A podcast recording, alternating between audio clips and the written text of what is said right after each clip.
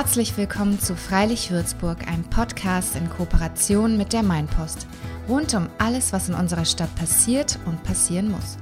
Mein Name ist Johanna Juni und ich freue mich, dass ihr heute dabei seid.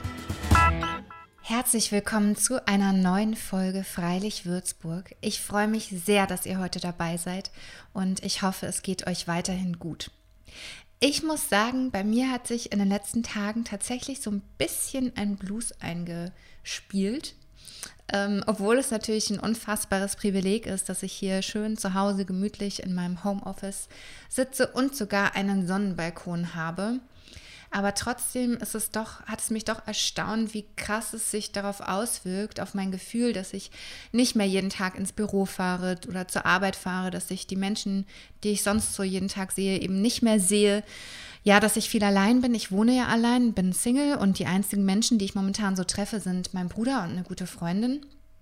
Und ja, irgendwie ist es schon sehr seltsam. Vor allem, was mir total fehlt, also klar war ich mit denen natürlich ganz brav äh, nur draußen spazieren mit Abstand.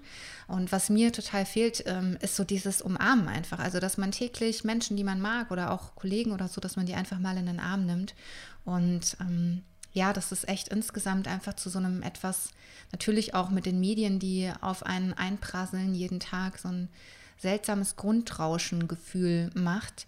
Und umso wichtiger fand ich es jetzt in dieser Folge mal nicht nur über Corona zu sprechen. Und ich habe mich dazu entschieden, euch einen richtig spannenden Würzburger vorzustellen. Und zwar den Zauberer Zappalot. Und er heißt eigentlich Christian, ist 35 Jahre alt und wir sprechen natürlich erstmal darüber, wie er momentan die Corona-Krise meistert. Er hat sich nämlich ein ganz tolles Projekt ausgedacht und wie er auch momentan aktiv die Region unterstützt. Aber ich möchte dann eine kleine Verschnaufpause von Corona bieten und rede mit ihm darüber, wie eigentlich so ein Leben als Zauberer aussieht. Also wie ist er dazu gekommen, Zauberer zu werden? Warum zur Hölle wird man Zauberer? Gibt es Zaubererschulen? Und wie reagieren eigentlich seine Dates, wenn er sich als Zauberer ordnet? outet? Hat er ein normales Büroleben? All das wird er uns gleich im Gespräch erzählen. Ich finde, das ist ein super spannendes Interview geworden. Und am Ende dieser Folge werde ich noch mal ganz kurz auf äh, Aktuelles zum Thema Corona in Würzburg eingehen und mit Stefan Krüger vom Bayerischen Kreuz reden, was momentan gerade aktuell dort passiert und worauf es jetzt ankommt. Ich wünsche euch jedenfalls ganz viel Spaß mit dieser Folge. Zuerst spreche ich jetzt mit dem tollen Zauberer Zappalot und wünsche euch ganz viel Spaß beim Zuhören. Ja, hallo lieber Christian, ich freue mich mega, dass wir uns jetzt hier zum Interview treffen. Leider können wir uns auch diesmal aufgrund von Corona nicht persönlich sehen. Aber ähm, wie du gerade schon im Vorgespräch meintest, wir können uns das, glaube ich, ganz gut vorstellen jetzt. Ja, das denke ich auch. Ich freue mich auch, dass ich äh, dabei sein darf. Ich sitze gerade in meiner Küche tatsächlich und gucke nach draußen. Erzähl mal, wo du sitzt. ja, also ich sitze tatsächlich äh, im Lagerraum bei mir. Ähm, da lagern ganz viele, ganz viele Kulissenteile von meinen äh, Zaubertheaterstücken und da lagern auch von Kollegen ganz viele Sachen. Ähm, nur deswegen, weil es in meinem Probenraum, da ist, da ist das Wasser so laut, also ist die Wasserleitung und die rauscht und deswegen habe ich mich hier für, das, für den stillen Lagerraum entschieden, dass wir auch einen tollen Klang haben. extra für uns setzt du dich in deinen Lagerraum. Das ist sehr nett von dir. ähm, du bist also noch in deinem Büro. Wie, wie geht es dir denn aktuell mit der Corona-Situation? Also was hat sich für dich geändert, erstmal in deinem Job vielleicht?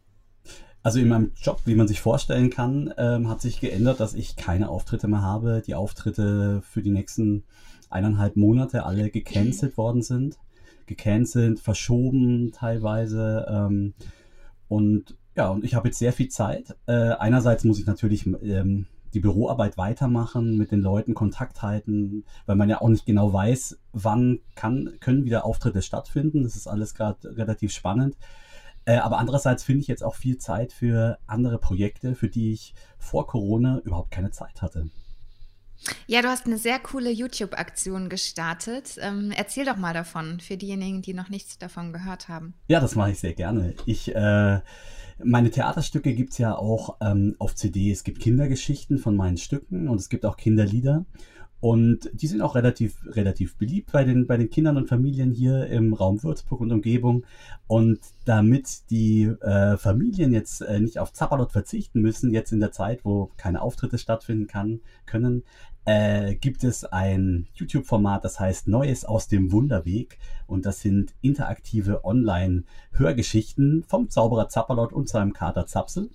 Und da gibt es zurzeit ähm, immer am Dienstag und am Freitag, jeweils um 12 Uhr, wird da eine neue Geschichte hochgeladen, ähm, die die Kinder dann in ihrem Kinderzimmer anhören können. Ja, sehr cool. Interaktiv heißt, die Kinder dürfen dir schreiben oder natürlich auch Erwachsene, wie die Geschichte weitergehen soll. Ähm, hast du da schon Zuschriften bekommen? Die habe ich ja. Also sie dürfen mir schreiben, was in den Geschichten passieren soll, weil das Konzept hier hierbei ist tatsächlich so angelegt, dass es kurze Geschichten sind, die auch besonders für kleine Kinder geeignet sind, die vielleicht den langen Geschichten auf meinen Hör-CDs noch nicht ganz folgen können. Deswegen sind es immer so so Betthupferl, so äh, Geschichten, die so zwischen fünf und zehn Minuten lang dau äh, dauern. Und deswegen mhm. genau dürfen die mir schreiben, was was dem Zappalot alles so passieren soll.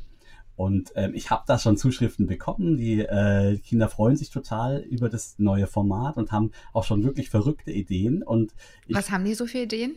Ähm, also eine tolle Idee, wo ich tatsächlich noch nie drauf gekommen bin, ist, dass der Zapperler doch auf jeden Fall in seinem Haus mal mit seinen großen Schuhen, der hat ja so große, klobige Clownschuhe, mit seinen großen Schuhen an der Decke herumlaufen soll. Oder eine andere Idee war, dass, dass, äh, dass der Zapperler doch mal äh, mit den Hörern zusammen äh, Turnübungen und Sport machen soll, was natürlich sehr lustig ist, weil ich und sozusagen also auch der Zauberer Zapperlot total unsportlich sind. Das heißt, das wird bestimmt auch eine lustige Geschichte werden. ja, wie geht's dir denn sonst so im deinem Privatleben mit der Corona-Krise? Wie gehst du denn damit um? Fällt es dir gerade schwer? Also vor allem, weil jetzt auch dein ganzes Leben durcheinander gewirbelt ist mit den Auftritten oder genießt du es gerade eher so ein bisschen? Ich denke beides. Also einerseits fällt es mir natürlich schwer. Ich würde gerne äh, wieder Auftritte machen, wieder Menschen treffen, auch privat Menschen treffen. Ich mache jetzt gerade total viel äh, Skype-Videokonferenzen, digitalisiere mein Leben irgendwie. Äh, das ist natürlich ein äh, großer Vorteil, den diese äh, schlimme Zeit jetzt gerade mit sich bringt. Ähm, habe wirklich ganz viele, genau ganz viele Termine mit, mit Freunden, äh, um, um sie einfach per Videochat eben zu sehen. Ähm, das vermisse ich schon sehr, wieder echte Menschen irgendwie zu sehen, echte Menschen zu umarmen. Ähm, und andererseits äh, äh, genieße ich diese, diese Auszeit ein bisschen, wo ich eben Zeit habe, Dinge zu machen und Projekte zu starten, für die ich vorher keine Zeit hatte. Mhm. Und trotzdem gehe ich jeden Tag ins Büro, in meine, äh, in meine Bürogemeinschaft und ähm, das schenkt mir auch so ein bisschen Struktur. Genauso wie jetzt auch mein, mein YouTube, äh, YouTube-Kanal, äh, der mir auch Struktur gibt, weil ich weiß, Dienstag und Freitag muss immer ein, eine neue Geschichte fertig sein. Ja, apropos, du hast, ähm, habe ich bei Facebook tatsächlich gesehen, du hast ja einen Kuchen bekommen von deiner Mama. Und Nein, von meinem Papa, von meinem Papa. Von deinem Papa. Was war das für ein Kuchen? Ein Apfelstreuselkuchen. Oh, geil. Ja, und ihr habt den vom sechsten Stock runter transportiert. Wie, wie kam es dazu? Wie habt ihr das gemacht? Ja, also ich habe eigentlich gesagt, ich könnte ja eigentlich in den sechsten Stock laufen und sie könnten den irgendwie vor die Tür stellen, aber mein Vater ist ja so ein Bastler und Handwerk, Handwerker und da wirklich sehr, sehr gut drin. Und ähm, der hatte eben die Idee mit dem, mit dem Korb und dem langen Seil. Und es hat hat tatsächlich äh, ausgereicht von oben nach unten, war eine spektakuläre Aktion und hat tatsächlich im Internet sehr viele Leute erfreut. Ähm, äh, genau. Sehr cool, ja, sehr cool. Natürlich im Gegenzug hat natürlich mein, mein Vater und meine Mutter dafür auch noch eine Pralinschachtel in den Korb gelegt bekommen, als sie den Korb wieder hochgezogen haben. Wunderbar. Ja, ich finde es sehr cool, dass du gerade super aktiv bist, auch was so, wenn es so darum geht, die Region jetzt zu unterstützen. Du hast ja irgendwie gepostet, äh, dass man gerade jetzt auf keinen Fall bei Amazon bestellen sollte, sondern die Region unterstützt. Was machst du denn da gerade so alles, um ja, um Würzburg ein bisschen zu supporten oder um die kleinen Läden hier zu unterstützen? Ich äh, habe mir überlegt, welche Läden ich gerne mag und äh, in welche Kinos ich gerne gehe und habe jetzt angefangen, eben für meine Lieblingskinos äh, Gutscheine zu kaufen. Ich habe ähm, von, von einem örtlichen Buchhandel, der eben auch einen Online-Auftritt hat, ähm, Bücher bestellt und erzählt es eben vielen Leuten weiter, dass, ähm, dass es doch wirklich gerade in der jetzigen Zeit wichtig ist, unsere Läden, unsere Theater, unsere Kinos zu unterstützen. Ja, und du und, hast ein Frühstück auch bestellt. Ne? Ja, ich habe ein Frühstück glücklich. bestellt, ja, genau. Das Wunsch ist glücklich Lieferfrühstück. genau, das war cool. auch total lecker. Ich finde es nämlich wirklich toll, wie kreativ und einfallsreich jetzt alle gerade werden, um mit dieser Situation umzugehen. Und das sollte man doch wirklich unterstützen. Und man sollte doch Total. auf keinen Fall äh, Amazon unterstützen, die sich auch um Steuern drücken, wo es nur geht, äh, gerade in der, in der heutigen Zeit. Ich kann es tatsächlich nicht mehr verstehen, wenn jemand bei Amazon bestellt. Und ein bekannter Zauberkollege, ähm, der hat mir einen Spruch gesagt, den finde ich wunderschön, der heißt, jeder Kauf, den man macht, ist ein Stimmzettel, in welcher Welt man gerne leben möchte, von Robert Riebele. Und da ist Total doch wirklich schön. was dran. Ja, ja. Auf jeden Fall. Ja, also ich muss mir da auch an meine eigene Nase packen, weil ich bin zum Beispiel so ein großer Audible-Fan, weil man da ja mhm. diese Hörbücher total schnell sich einfach runterziehen kann. Und versuche schon auch möglichst bei anderen Anbietern, zum Beispiel gerade was Bücher angeht oder so, zu kaufen. Aber ich erwische mich auch immer wieder dabei, wie ich dann einfach nach dem günstigsten Produkt suche und das mhm. dann bei Amazon eingebe. Mhm. Und ähm, gerade jetzt, vielleicht ist es auch jetzt gerade so eine Chance, dass wir umdenken ja, und ja. dass wir uns eben bewusst machen, wie wichtig das ist, ähm, regional einzukaufen oder auch ähm, den Einzelhandel zu unterstützen und eben nicht bei so einem Riesenkonzern. Auf jeden Fall. Die schlechten mein, Arbeitsbedingungen zu unterstützen, ja. Richtig, ja. Ich meine, diese günstigen Preise, irgendwer, äh, irgendwer muss da einen Preis für zahlen. Ne? Also eben, eben. auf jeden ja. Fall. Okay, jetzt mal fernab von dem Corona-Thema, kommen wir mal zu deinem Leben als Zauberer. Wann hattest du denn das letzte Mal so einen Moment, wo du dachtest, damit verdiene ich jetzt mein Geld mit Zauberei? ja, also das habe ich tatsächlich sehr oft, äh, dass ich mich äh, total freue, weil es ja wirklich ein Riesengeschenk ist, was ich, was ich hier machen darf, dass ich mit dem, mit dem, was mir wirklich Spaß macht und mich wirklich erfüllt, äh, mein Geld verdiene. Und ich denke mir schon öfter, ich bin äh, bezahlter Unsinn ist mein Konzept sozusagen. Also die Leute zahlen dafür, dass ich Blödsinn mache auf der Bühne. Ist doch total schön. Total schön, ja. Ja. Hattest du da auch so einen skurrilen Moment beim Finanzamt? Ich weiß noch, als ich mich zum ersten Mal selbstständig beim Finanzamt gemeldet habe. Und ähm, die haben mir so ein bisschen erklärt, netterweise, wie ich das mit der Umsatzsteuer mache. Und der hat mich komplett fassungslos angeguckt und meinte, wie jetzt? Und, und das ist jetzt hier ihr Konzept, so freie Autorin, Journalistin. Damit verdienen sie jetzt ihr Geld, oder? Das muss ja bei dir noch krasser gewesen sein. Ähm, ich, ich, ich weiß es nicht. Ich weiß es nicht. Also was, was interessant ist für, äh, für Steuern, dass du halt, ähm, wenn du, wenn du so, so ein Theaterkünstler und Zauberkünstler bist, du kannst ja quasi alles absetzen. Also du könntest ja sogar Windeln absetzen, wenn du dem Steuerberater bzw. dem Finanzamt nur äh, klar genug und deutlich äh, erklären kannst, dass du das wirklich für deine Aufführung gebraucht hast. Und bei mir gibt es quasi eigentlich in meinen Geschichten mit, mit, mit dem Zauberer Zapperlot im Wunderweg, der ja Geschichten auf der Bühne spielt, gibt es keine Grenzen an Gegenständen, die ich nicht brauchen würde äh, für irgendwelche Aufführungen. Das heißt, ich habe das Glück, dass ich echt ganz schön viel absetzen kann. Ja, das stimmt. Wie sieht denn so eine klassische Arbeitswoche im Leben eines Zauberers aus? Also ich glaube, die meisten, die jetzt noch nie in Kontakt kamen mit einem Zauberer, können sich nicht so wirklich was darunter vorstellen, dass du ja auch ins Büro gehst. Erzähl doch mal, wie so eine klassische Arbeitswoche bei dir aussieht. Naja, Montag, da sind immer Zaubertränke ähm, im Programm. Da werden Zaubertränke gebraut und ähm, nein, mhm. nee, es ist wirklich, wirklich so, wie du sagst. Es ist, es ist so unglaublich viel Büroarbeit, das kann man gar nicht glauben. Also wirklich. Ja, was äh, machst du denn da alles? ähm, ich falte Papier. nein, ich, ähm, naja, ich, ich bin ja tatsächlich Unternehmer. Ne? Ich bin ja, ich bin ja, ich bin ja selbstständiger Einzelunternehmer äh, und ich muss natürlich an Aufträge kommen, ich muss an Auftritte kommen und die mhm. müssen beworben werden. Das heißt, ich, äh, ich muss an meiner Internetseite arbeiten, ich muss äh, Briefe rausschicken, um den Leuten äh, Lust zu machen, mich als Zauberer zu buchen. Dann muss ich Angebote schreiben, ähm, dann muss ich Rechnungen schreiben, ähm, dann muss genau die Internetseite gepflegt sein. Äh, und das ist jetzt tatsächlich, ähm, und natürlich die normale Buchhaltung, die ganzen Rechnungen, diese stupide Abheften und äh, ja, alles Mögliche, neue Adressen finden äh, für, für mögliche ähm, Auftritte. Und das ist tatsächlich jetzt so viel geworden, äh, neben, meinen, neben meinen Auftritten und neben den Proben im Probenraum, äh, dass ich seit über zwei Jahren sogar eine Büroassistenz habe, eine Assistenz der Geschäftsleitung sozusagen. Ja, Wahnsinn. die mich da drin unterstützt, genau. Wie kamst du denn zum ersten Mal in Berührung mit Zauberei? Ähm, so wie ganz viele wahrscheinlich, mit als Kind mit dem Zauberkasten und mit dem Zauber, ähm, Zauberkurs vom Kinderferienprogramm. Und dann sind natürlich die, die Auftritte gefolgt, ne? wie wir bei, bei Geburtstagen, bei Hochzeiten.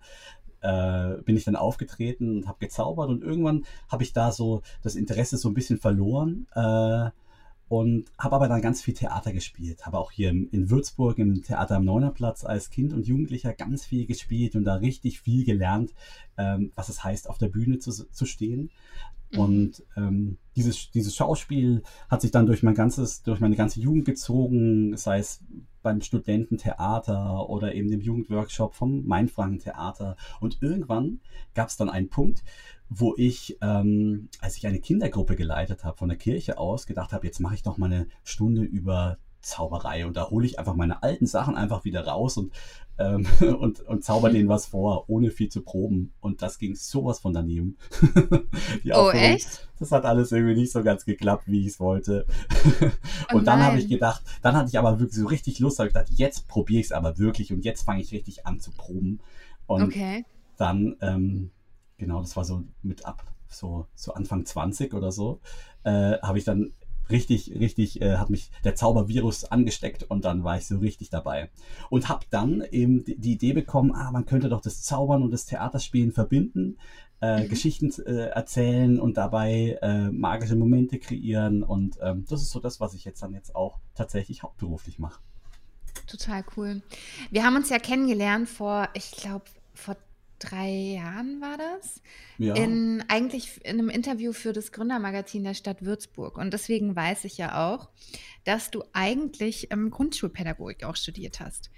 Das ist richtig. Wie, ja, wie hat sich das dann entwickelt, ähm, dass du dann trotzdem so viel gezaubert hast und eben nicht den Beruf des Grundschullehrers ergriffen hast. Ja, also das ist eine lange Geschichte. Die, ich ich versuche mal die Kurzform davon äh, zu erzählen, denn tatsächlich Wir war. Haben Zeit. okay. tatsächlich war der Plan, eben Grundschullehrer äh, zu werden. Und das äh, konnte ich mir damals gut vorstellen und könnt, könnte ich mir jetzt tatsächlich auch vorstellen, dass es mir Spaß machen würde, aber ähm, es kam dann alles ganz anders. Ich habe in Bamberg Grundschullehramt studiert und äh, während dem Studium schon ganz viel nebenberuflich gezaubert hatte. Zauberauftritte in Bamberg und in Würzburg. Erst für kleinere, äh, so kleine Geburtstage und dann wird es ein bisschen immer, immer größer. Und in meinem Studium dann ging es zum Staatsexamen und da wurde ich dann äh, plötzlich äh, habe ich totale Panik gehabt vor dem Staatsexamen. Es hat irgendwie alles nicht mehr richtig funktioniert mit dem Lernen und ich bin immer trauriger geworden und das, äh, ich habe mich gar nicht mehr so wirklich wiedererkannt. Und alle haben gesagt, hey Christian, sag mal, du hier Einserschüler, Einser-Abi-Schüler, du schaffst es doch alles äh, locker und das war tatsächlich mhm. nicht so. Also ich bin da tatsächlich in eine ganz, ganz tiefe Depression reingerutscht.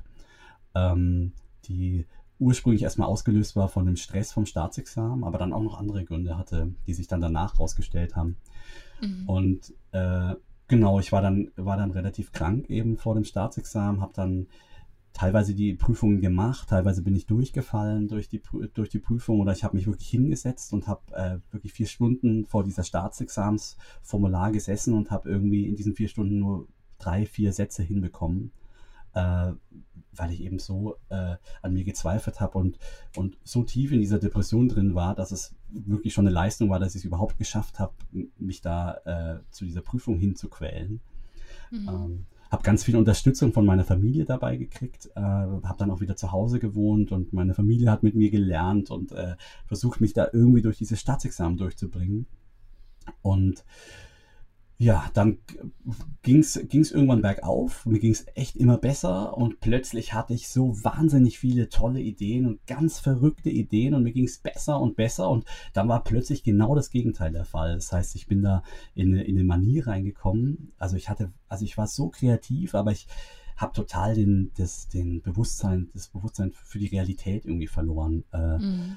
Und äh, ja, was jetzt auch nicht so, so super war und was dann einen Tag vor der Wiederholung der Grundschulpädagogik-Klausur, also das war schon die Wiederholung, ähm, in der Nacht dazu geführt hat, dass ich so eine ganz verrückte Kunstaktion auf der Straße in Bamberg gemacht habe, was zur Konsequenz hatte, dass irgendwann die Polizei kam und ähm, mich dann relativ dramatisch dann tatsächlich äh, auch mitgenommen hat. Ähm, weil sie tatsächlich einfach berechtigterweise die Befürchtung ha hatten, dass ich mir vielleicht sonst irgendwas antun würde, weil ich einfach nicht mhm. mehr zurechnungsfähig war da. Und ähm, da bin ich in die äh, Psychiatrie gekommen, in die, in die geschlossene ähm, in, ähm, in Bamberg und war aber tatsächlich auch sehr perplex, was da alles äh, von, von diesem System Polizei und Psychiatrie alles so passiert ist. Also ich wurde da total entmündigt. Ich durfte mhm. keinen Kontakt aufnehmen zu meiner Familie und das, waren, das war, war ganz schlimm, was da passiert ist. Wir ist, haben dann im Nachhinein auch noch überlegt, da äh, zu klagen dagegen. Also die Sache, dass sie mich ja. eben eingewiesen haben, das war vollkommen in Ordnung. Also das war, das mussten die auch. Ich hatte ihnen da auch äh, währenddessen auch erzählt, dass ich eben schon mal überlegt hatte, mir das Leben zu nehmen. Und das war wirklich, das, da müssen sie handeln. Aber das, was dann alles passiert ist mit einer Zwangsmedikamentierung und einer Vierpunktsfixierung, das war wirklich wie in einem schlechten Film. Und ich äh, hatte damals, also ich habe gedacht, dass sowas nie mehr irgendwie in der heutigen Zeit passieren kann. Also das war ganz schlimm. Ja, ja auf jeden Fall. Eine einschneidende und krasse Erfahrung. Ja, wirklich. Wie, wie ist es dir denn gelungen, ähm, ja, aus, aus so einer Krise, aus so einer Depression, dich so zu entwickeln, dass du heute so ein optimistischer Mensch bist und ähm, vor allem auch andere Menschen begeisterst mit dem, was du tust. Also wie bist du da wieder rausgekommen aus dieser Krise? Hm. Das ist eine gute Frage. Also in der Krise selber, wie gesagt, keine Perspektive mehr, dass es überhaupt eine Zukunft geben kann. Äh, mit mir als, als Person eben von diesen depressiven Gedanken hin zu diesen manischen Gedanken. Und ähm, dann, wie kam ich wieder raus? Ich, äh, ich wurde begleitet, also es ist, äh, ich war dann wieder aus der Station raus. Ich wurde von, von Bamberg nach Würzburg gebracht und äh, dann kam ich wieder raus. Ich war ja tatsächlich ja auch schon in Psychiat äh, äh, psychiatrischer und psychologischer Behandlung. Ähm, und die hat mich dann weiter begleitet. Ich habe dann eben andere Tabletten gekriegt. Man hat auch vermutet, dass ich zu lange die Depressiva genommen habe, die mich dann halt zu weit hochgeputscht haben in die andere Richtung. Und dann hat sich irgendwann rausgestellt, was sich die ganze Zeit schon mit mir in mir getragen hat, dass, ähm, dass ich eigentlich, also ich hatte das Konzept von ich will Grundschullehrer werden, ich will äh, eine Familie haben, ich will eine Frau haben und Kinder. Und ähm, dieses Konzept hat angekämpft gegen das Konzept, dass ich auch eigentlich schon relativ bald gemerkt, aber es nicht wahrhaben wollte, dass ich eigentlich halt eher mehr auf Männer stehe. Und ähm, was, was eben mit dieser, mit dieser psychischen äh, Geschichte eben zu tun hatte, weil ich das so, so lange unterdrückt habe und nicht wahrhaben wollte, dass mein Körper mir halt wahrscheinlich durch diese Depression gesagt hat, jetzt ist aber mal gut und äh, jetzt steh doch mal dazu, wer du eigentlich mm, bist. Dass du deine Wahrheit leben kannst. So. Ja, genau, mm. genau. Und ja. ähm, das hat auch dazu geführt, dass meine Medikation dann plötzlich wieder runtergesetzt worden äh, wurde, äh, als ich das eben da, mich da auch eben bei den Ärzten dann offenbart habe dazu und ähm, dann nach und nach äh, ging es wieder besser. Ich konnte die Prüfungen wiederholen, hatte dann, ähm, ja, hab's dann mit Ach und Krach geschafft. Ich hatte eine interessante Prüfungsnotenverteilung. Die, die mündlichen Prüfungen dann später liefen dann besser. Ich hatte dann irgendwie so 1, 1, 1, 5, 6, 6, 5, 1 oder so. Aber ich habe das erste Staatsexamen und hatte danach tatsächlich keine Lust, erstmal mich wieder in den Stress zu begeben, eben ins Referendariat, das auch sehr, sehr stressig ist ähm, zu gehen und habe gesagt, nein, das mache ich nicht. Ich schaue erstmal. Ich hatte eine Zeit, wo ich nicht wusste, wie es weitergeht. Und ähm, äh, das finde ich auch wichtig, äh, dass es solche Zeiten auch geben darf. Du musst nicht immer wissen, wo dein Leben dich hinbringt, denn es ist ja eigentlich kein gerader Weg, den du läufst, sondern es ist dein eigener Weg. Und wie sollst du da immer wissen, wo dieser Weg hinführt? Total, ähm, ja. Ja, man macht sich oft den Stress, dass man im Vorhinein jetzt wissen muss, welche Entscheidungen man trifft, trifft und welches die beste Entscheidung ist. Ja. Und gesteht sich nicht zu, dass man Fehler macht. So. Das stimmt, ja. Ja, dabei es, ist es ja total wichtig, Fehler zu machen. Genau, das ist ja, das ist ja, das merke ich ja jetzt auch in den kreativen Prozessen, dass nur durch die Fehler neue Ideen kommen, äh, wo man dann plötzlich zu Ideen kommt, äh, an die man früher, vorher überhaupt nicht gedacht hat. Mhm. Ich, äh, bei mir war es dann so, ich bin in, habe ein Praktikum gemacht in einem Kinderheim, äh, hier in einem, in einem Vorort von, äh, von Würzburg. Äh, und aus diesem Praktikum wurde mir dann eben eine Stelle angeboten als, als Lehrer für die, ähm, für die Hausaufgabenbetreuung und so eine Viertel als Erzieher, äh, Kinderpflegerstelle. Und dann habe ich plötzlich in einem Kinderheim gearbeitet. Und es hat mir total viel Spaß gemacht und ich habe da wahnsinnig viel gelernt über über klares Grenzen setzen und über, über Erziehung. Es waren eben Kinder und Jugendliche mit ähm, schwierigen ähm, äh, Familiengeschichten, die eben nicht mehr in ihr, bei ihren Familien leben konnten. Und in diesen drei Jahren, in denen, denen ich dort gearbeitet habe, habe ich mehr gelernt als in meinem ganzen theoretischen Grundschullehramtsstudium. Mhm. Und genau, und da habe ich, diese Arbeit hat mir immer mehr geholfen, wieder mehr zu mir zu kommen. Und ja, daneben habe ich dann immer weiter gezaubert. Also halb, halb angestellt eben bei einem Kinderheim, halb habe ich gezaubert, was natürlich super ist für Leute, die, die in die Selbstständigkeit einsteigen wollen, erstmal so den halben Weg zu gehen und zu sagen, man hat eine, eine halbe Anstellung irgendwo, um einfach mal die Sicherheit zu haben, so die, die grundlegenden Kosten sind gedeckt, man hat vielleicht auch noch die Versicherung darüber gezahlt und einfach mal so die ersten Schritte in die Selbstständigkeit zu machen, ähm, kann ich das jedem total empfehlen. Einfach Genau. Dein, dein Examen ist ja jetzt, ich glaube, über zehn Jahre her, oder? So ungefähr. Also deine Krisenzeit. Bin ich schon so alt. Warte mal. Das ist schon Krise richtig alt. 2009, ja klar, genau. 2009, 2010. Zehn Jahre. Ja. Ähm, das heißt, äh, dir ging es jetzt zunehmend besser und du bist seither gesund und würdest du sagen, gerade weil wir jetzt ja auch momentan uns in so einer Krisenzeit befinden, Würdest du sagen, und ich habe dir die Frage vor ein paar Jahren schon mal gestellt und ich finde sie jetzt aber umso wichtiger und aktueller, dass Krisen einen langfristig schwächen, weil man dann sorgenvoller und ängstlicher und vielleicht auch mit Verlusterfahrungen durchs Leben geht? Oder würdest du sagen, dass Krisen einen langfristig stärken? Langfristig gesehen stärken sie einen natürlich. Auf jeden Fall. Ich glaube auch nicht, dass man das ganz allgemein sagen kann. Es gibt einfach auch Schicksalsschläge und Dinge, die so unglaublich schlimm sind. Äh, da wäre das vielleicht jetzt auch ein Schlag ins Gesicht von irgendjemandem, da zu sagen, die, die Krise ist die Chance. Ähm, also ich denke, dass man aus jeder Krise auf jeden Fall was mit, mitnehmen kann. Ich glaube aber auch, dass dieser Satz, die Krise ist eine Chance und du wirst sehen in Zukunft, was du dann bla bla bla, das bringt dir in dem Moment, wo du in der Krise bist, einfach so wenig. Mhm. Also das ähm, war für mich schwierig. Also ich hatte diesen Satz eben äh, auch immer wieder gehört, als es mir so schlecht ging. Äh, ging. Und äh, der hat mir damals nicht so viel gebracht. Der bringt mir jetzt mehr. Jetzt, wenn man sich jetzt auf diese Zeit jetzt bezieht, äh, mit, der, mit, die, mit dieser Corona-Pandemie, äh, finde ich, bringt auch jetzt aktuell dieser Satz schon ein bisschen was. So schlimm die Sachen, die jetzt passieren, desto ähm, schöner ist es doch, dass man auch sieht, äh, was, was, was so alles passiert im Miteinander, dass die Leute plötzlich, plötzlich äh, zusammenhalten wollen und, und, und, und Hilfsangebote machen. Ähm, da ist meine Hoffnung, dass das einfach äh, die Zeit, äh, diese Ausnahmezeit übersteht und dass das die Welt einfach danach einfach auch noch ein bisschen besser macht. Ja, das hoffe ich auf jeden Fall auch. Ich möchte noch mal kurz so ein bisschen auf deine Zauberei eingehen. Und zwar ist es ja eigentlich so ein ungeschriebenes Gesetz, dass Zauberer nicht ihre Tricks verraten. Aber wo lernt man dann denn die Tricks? Gibt es sowas wie Zaubererschulen oder wo hast du deine Tricks gelernt? Das ist eine sehr gute Frage. Ich, äh, es ist nämlich effektiv tatsächlich so. Wenn man sagen würde, Zauberer verraten ihre Tricks nicht, dann würde die Zauberkunst natürlich aussterben. So ist es natürlich nicht. Mhm. Natürlich müssen die Zaubergeheimnisse weitergetragen werden.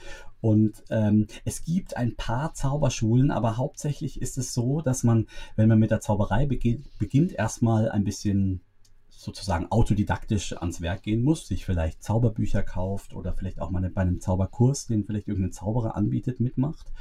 Ähm, und dann gibt es den Magischen Zirkel. Der Magische Zirkel von Deutschland. Das ist so eine, so eine Vereinigung der Zauberkünstler. Ja, mysteriös. Oh ja, und da gibt es dann gibt es dann an verschiedenen Orten verschiedene Ortszirkel. Und äh, die treffen sich dann in dunklen Kellern. Nee, meistens treffen die sich in irgendwelchen äh, Hinterstuben von, von irgendwelchen Gasthöfen oder so. Äh, tatsächlich gibt es zum Beispiel den Ortszirkel Würzburg-Ansbach Würzburg oder den Ortszirkel Bamberg. Ähm, und das ist einfach wirklich, wirklich so ein Verein, äh, so ein Vereinstreff, wo sich Zauberer treffen und austauschen können. Und da können natürlich auch Neulinge hin. Aber den Zaubern ist es natürlich wichtig, dass, ähm, dass die, die Leute, die da hinkommen, auch ein ernstes Interesse daran haben, äh, die Zauberei zu lernen. Also nicht einfach nur hingehen, weil sie eben nur die Geheimnisse der Zauberkunst äh, wissen wollen. Das ist, macht ja dann keinen Sinn, mhm. sondern man muss dann auch zeigen, dass man wirklich auch äh, zaubern möchte und darf dann eben auch vorzaubern, um eben zu zeigen, hier, ich möchte hier mehr Zauberei lernen. Und bei den Zaubergeheimnissen ist es so, je weiter du dich damit beschäftigst, desto mehr Zaubergeheimnisse bekommst du dann auch beigebracht. Es gibt da ganz viel Literatur, es gibt ganz viele. Ein Videos. Geben und Nehmen. Ja, genau. Es gibt total viele Seminare und Kongresse, Zauberkongresse. Und der größte, ein, der größte deutsche Kongress der die deutschen Meisterschaften der Zauberkunst, wo ich tatsächlich auch qualifiziert war, der sollte jetzt im Mai stattfinden. Und äh, ja, wegen Corona wird das jetzt leider ein ja, Jahr verschoben. Aber schade. gut. Aber ich drücke dir die Daumen. Ja, danke schön. Jetzt habe ich ein Jahr länger Zeit zum, äh, zum Üben. Ja. Du, als ich über unser Interview nachgedacht habe im Vorhinein, ähm, ist mir eine Frage eingefallen. Die ist natürlich ein bisschen ähm, abstrakt, aber sie interessiert mich trotzdem sehr. Und zwar, stell dir vor, ähm, du hättest die Wahl. Also du, jemand kommt zu dir und sagt, pass auf, Christian, du hast jetzt die Wahl, dein Leben komplett zu ändern. Und es gibt zwei Möglichkeiten. Entweder du machst so weiter wie bisher, du führst dein Leben so weiter als Zauberer, begeisterst Kinder auf der Bühne und ähm, ja, bleibst hier in Würzburg und so weiter. Oder du dürftest ein echter Zauberer sein, also der wirklich zaubern kann, so wie Bibi Blocksberg, ähm, aber niemand dürfte davon erfahren. oh, das ist aber traurig. Ähm, ja. Nein, also eindeutig, eindeutig die Version 1. Also ich finde ja Zauberei und das Zaubern macht wirklich nur Spaß in Gemeinschaft und ist auch nur möglich mit anderen Leuten zusammen. Ich möchte auch nicht zaubern, ohne dass es jemand weiß. Nee, das möchte ich nicht. Eindeutig die. Ich möchte, dass es so weitergeht wie jetzt. Schön. Wie haben denn deine Dates, also jetzt bist du ja in einer festen Beziehung, aber wie haben denn deine Dates früher reagiert, wenn du erzählt hast, dass du ein Zauberer bist? Ja, super. also, super. naja, sagen wir es mal so. Also man hat auf jeden Fall gleich schon mal ein Gesprächsthema. Das, mhm. äh, man kann auf jeden Fall gleich schon mal ähm, da, damit einsteigen, was das so heißt, eben so wie wir uns jetzt gerade schon unterhalten haben. Ähm, nee, ich glaube, also ich habe bis jetzt da noch keine Probleme gehabt. Ich glaube, das war, fanden alle bis jetzt eigentlich immer ganz interessant. Ja, doch. Schön. Eine letzte Frage habe ich noch, aktuell zur Frühlingszeit. Wie isst du am liebsten dein Eis? also es gibt ja so die Leute, ne, die bestellen so eine Waffel, dann Becher, manche, die ähm, nehmen fünf Kugeln, manche nur eine, dann gibt es so die, die das Eis aufbeißen. Wie isst du dein Eis? Ja, hm, also Witzigerweise, also ich weiß nicht, ob du das weißt, aber die erste Folge äh, von meinem, von meinem Kinderpodcast mit, von, äh, auf YouTube mit äh, Neues aus dem Wunderweg, die heißt Eis im Regen und da geht es tatsächlich darum, oh, dass der Zauberer Zappalot ein Eis ist. Ist ja geil. Der ist es auf eine ganz bestimmte Art und Weise, die ich jetzt hier nicht verrate. Ähm, mhm. Wenn ich jetzt als, als Privatmensch mein Eis esse, esse ich es auf jeden Fall in der Waffel, weil erstens schmeckt mir die Waffel so gut und zweitens möchte ich natürlich nicht äh, unnötig Müll produzieren. Und, ähm, immer so vorbildlich, Christian. Oh ja, oh ja. ich will ja auch noch lange auf dieser Welt leben. Ähm, und äh, drei Kugeln, ja, drei Kugeln sind es. Und meistens mhm. irgendwas mit Nuss und, ähm, und vielleicht ja, so Maracuja oder Zitrone und ja, und was war das andere? Reinbeißen oder schlecken? Oder was naja, wenn du den Löffel hast. Ah nee, du hast, du hast ja die Waffel. Ich habe die Waffel, Stimmt. genau. Ich waffel und schleck, genau. Ja, ja. Ah ja. Und du? Sehr schön. Ich, ähm, ich muss wirklich leider zugeben, dass ich Waffeln überhaupt nicht mag. Hm. Deswegen muss ich mein Eis quasi aus dem Becher essen. Aber hoffentlich Und, aus dem Pappbecher. Ja, natürlich. Okay. Und ich liebe Spaghetti-Eis tatsächlich. Das liebe ich. Und ansonsten nehme ich am liebsten zwei Kugeln, die so gegensätzlich sind. Also Schoko und Zitrone oder Mhm. Haselnuss und Mango oder so. Mhm. Mhm. Ja, Ja, da, da, ja. da, da, da kommen wir zusammen bei, den, bei der Sehr gut. Da, Auswahl. da können wir ja demnächst mal ein Eis essen gehen, wenn, wenn Ja, die. Corona-Krise vorbei ist. Ja. Also, es, also das Tolle ist ja, stimmt genau, jetzt darf man es ja eigentlich nicht, Eis essen alleine darf man dann schon. Das Tolle ist ja, dass, obwohl die Schlangen jetzt so lang sind, kommt man total schnell dran, weil die Abstände zwischen den Leuten ja so groß Stimmt. sind. Ja. Stimmt, auch im Supermarkt an der Kasse denkt man immer, oh Gott, ist die Schlange lang. Und dann fällt einem ja auf, dass da total große Abstände sind und man eigentlich super schnell drankommt. Ja, ja. ja. Wobei bei mir im Supermarkt ist es ja jetzt so, ähm, hier um die Ecke beim Kupsch, dass immer nur zehn Leute rein dürfen und man muss sogar vor dem Supermarkt anstehen, bis man rein darf. Ist es bei dir auch so? Ja, das kenne ich, äh, kenne ich bei uns aus dem, aus dem Buntstift, aus der Post- und Schreibwarenfiliale Mhm. hier. Mhm. Da muss man auch draußen warten. Ja. Ja, vielen Dank für das schöne Interview. Gibt es irgendwas, was du noch am Ende unbedingt loswerden möchtest? Ähm, vorhin, als du mich äh, gefragt hast mit dem, möchtest du zaubern oder möchtest du so, so bleiben und alles so lassen, wie es ist, Mhm. ähm, ich finde, das ist eine total wichtige Frage, die sich jeder Mensch jeden Morgen stellen sollte. Jeden Mhm. Morgen sollte man doch aufstehen und sich fragen, ist das, was ich gerade mache, das, was mich wirklich erfüllt, äh, wo ich Mhm. wirklich Spaß dran habe? Weil ähm, wenn nicht, dann sollte man doch mal überlegen, ob es vielleicht auch Alternativen gibt. Und auch, es gibt auch so ganz eingefahrene Situationen, wo man denkt, naja, ich kann da nichts ändern oder ich habe auch eine Familie und äh, ich muss ja auch für den Unterhalt sorgen und so weiter und so fort. Aber trotzdem lohnt sich dieser Satz, glaube ich, immer ähm, Mhm. zu überlegen, das Ja. zu tun, was einen wirklich glücklich macht. Jetzt habe ich gerade Gänsehaut bekommen. Ja, stimmt, total. Also finde ich auch super wichtig und eigentlich eine sehr schöne Frage, ja, die man sich immer wieder stellen sollte. Vielen Dank für das wunderschöne Gespräch und danke, dass du dir Zeit genommen hast und ähm, ja, vor allem jetzt in, in dieser Zeit irgendwie dir die Zeit auch genommen hast, da so tief und ehrlich reinzugehen. Es hat mir großen Spaß gemacht. Das freut mich mir auch, wirklich. Vielen Dank. Ja, vielen Dank nochmal an den Zauberer Zappalot für dieses ganz zauberhafte Interview. Und wie schon im Intro angekündigt, werde ich jetzt nochmal auf das Thema Corona in Würzburg aktuell eingehen und spreche damit Stefan Krüger vom Pressebereich beim Bayerischen Roten Kreuz. Und er erzählt, was da gerade aktuell so passiert. Und ich wünsche euch ganz viel Spaß beim Zuhören. Was ist denn so die große Herausforderung momentan vielleicht auch für die Sanitäter oder für das Pflegepersonal? Beziehungsweise wie können die sich überhaupt schützen? Also ja, wir haben ja diese Schutzanzüge, wir haben die Schutzmasken, ähm, Handschuhe, Desinfektionsmittel, das ist ja alles vorhanden. Unsere Leute sind da drin auch geschult. Wichtig ist natürlich, ähm, dass wir damit entsprechend sorgsam umgehen. Also wir können jetzt nicht bei jedem Krankentransport, bei jedem Einsatz die Leute in einen kompletten Schutzanzug stecken. Ähm, so viele haben wir dann davon letztlich auch nicht. Von daher sind wir darauf angewiesen, dass uns die Anrufer frühzeitig informieren, wenn da der Verdacht auf eine Infektion besteht, damit wir uns frühzeitig schützen können. Ähm, es muss niemand Angst haben, dass der Rettungsdienst nicht kommt, wenn er am Telefon sagt, ich habe eventuell eine Corona-Infektion. Das ist kein Problem, dann kommen wir ganz genauso, aber wir ziehen halt den Schutzanzug an. Ähm, blöd ist, wenn man es erst hinterher erfährt und dann der Mitarbeiter für zwei Wochen in Quarantäne muss. Der fehlt uns dann natürlich. Das ist ja wahrscheinlich auch eine psychische Belastung für die, für die Sanitäter oder für die Menschen, die dann da im Rettungsdienst arbeiten. Wie gehen die denn damit um? Also natürlich macht man sich immer Sorge, wenn ich jetzt zu einem Patienten hinkomme, ist er möglicherweise positiv oder negativ. Ähm, ich denke, das ist aber eine, eine, Sorge, die jeder hat. Äh, wenn ich heute im Supermarkt einkaufen gehe und hinter mir hustet einer, denke ich mir auch, okay, ähm, hoffentlich war das jetzt, hat er sich nur kurz verschluckt.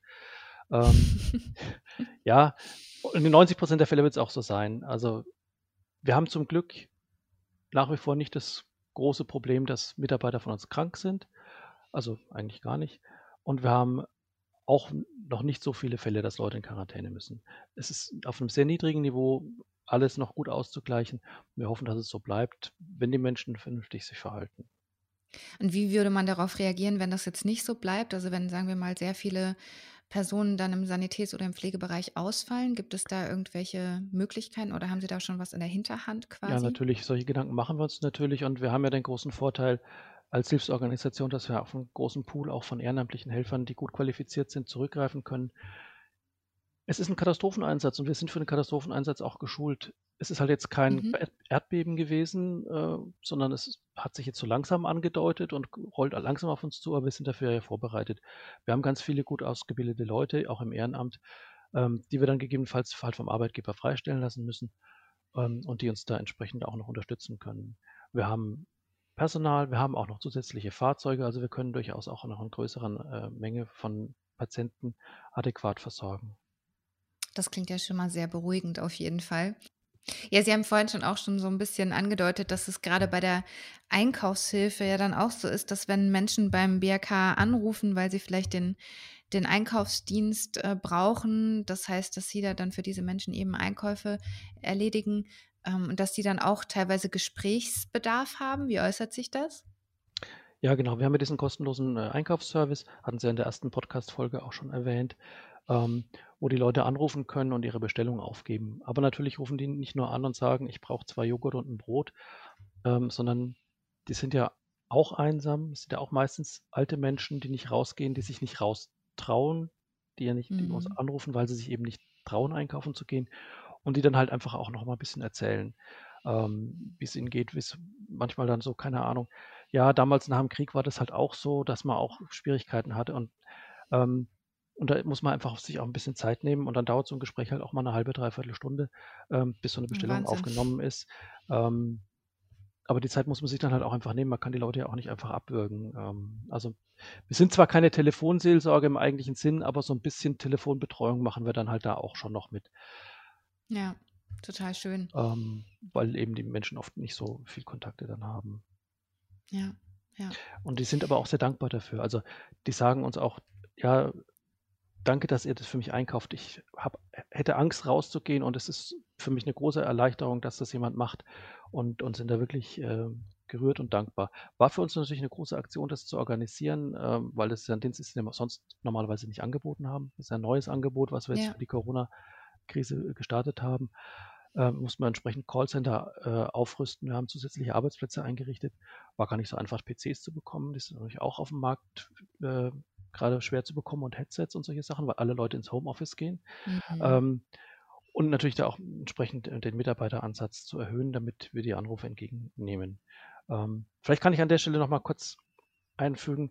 Ähm, unsere Telefonhotline ist nur montags bis freitags bis jetzt von 8 bis 16 Uhr. Ähm, es ist nicht überall immer ganz angekommen. Manchmal haben die Leute am Wochenende angerufen. Wir sind nur Montag bis Freitag der, am Telefon besetzt.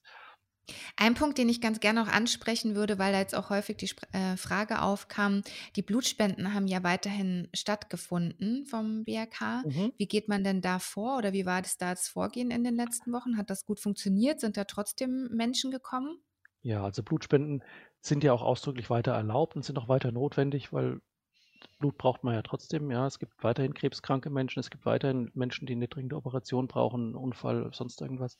Also die Blutspenden sind wichtig, die Blutkonserven sind unverzichtbar. Und deswegen machen wir auch immer wieder die Aufrufe und machen auch weiterhin die Blutspendetermine. Äh, wir weichen teilweise an andere Orte aus, wo wir ein bisschen mehr Platz haben, äh, weil wir ja zusätzliche Hygienemaßnahmen haben. Die Leute haben, also erstmal wird die Schlange schon dadurch länger, dass die Leute mehr Abstand halten müssen. Wir messen Fieber, also Temperatur, wenn die Leute reinkommen. Ähm, es passiert mehr Desinfektionsmaßnahmen. Dadurch geht alles ein bisschen langsamer. Ähm, Mhm. Gleichzeitig ist aber sehr schön zu sehen, äh, wie die Menschen sich engagieren und unseren Aufrufen auch folgen und ganz, ganz viele Menschen tatsächlich auch zum Blutspenden kommen. Mehr als so normalerweise. Vielleicht haben sie auch mehr Mhm. Zeit. Äh, wir sehen auch einen großen Anstieg an Erstspendern, die sich jetzt erstmalig aufraffen, gerade auch bei Studenten, aber auch bei anderen Menschen, die jetzt zum ersten Mal zum Blutspenden kommen. Das ist natürlich eine tolle Sache. Wir hoffen, dass sie natürlich auch weiterhin kommen. Ähm, also insgesamt ist ja die Solidarität auch so ein bisschen am Steigen jetzt so in dieser Krise. Mhm. Ähm, und da kommen ganz viele Menschen, äh, was uns natürlich vor Probleme manchmal ein bisschen stellt, weil dann die Termine lange dauern und die Menschen lange warten müssen, manchmal zwei Stunden, wenn es dumm läuft. Ähm, aber das Schöne ist, da motzt keiner.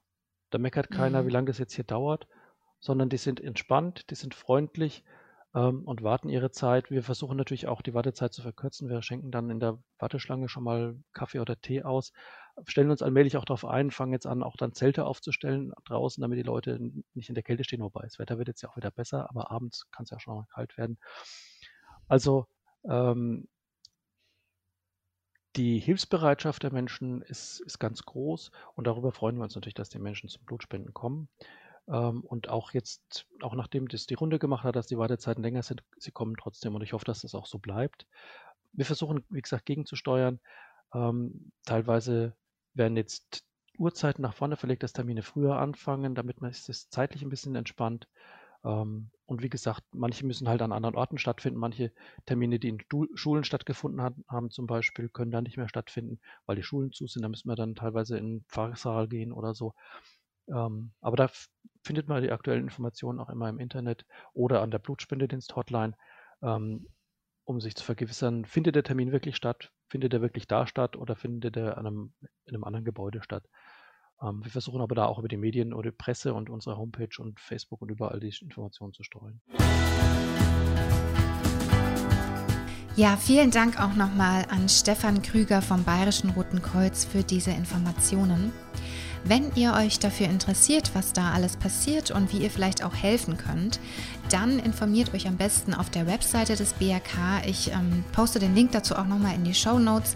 Denn wenn jetzt die Ausgangsbeschränkungen so weiterlaufen wie bisher, dann wird es wahrscheinlich so sein, dass das BRK in naher Zukunft auch noch zusätzliche Einkaufsfahrer benötigt und ihr euch da engagieren könnt. Informiert euch da am besten über, die aktuellen, über den aktuellen Stand der Dinge auf der Webseite. Ja, jetzt möchte ich am Ende der Folge noch eine Sache kurz euch mitgeben, die mir diese Woche besonders positiv aufgefallen ist. Und zwar hat uns ein junger Mann angeschrieben, der heißt Basel Azide. Er ist vor fünf Jahren aus Syrien geflüchtet, lebt jetzt in Würzburg und ist hier total engagiert als Integrationshelfer tätig.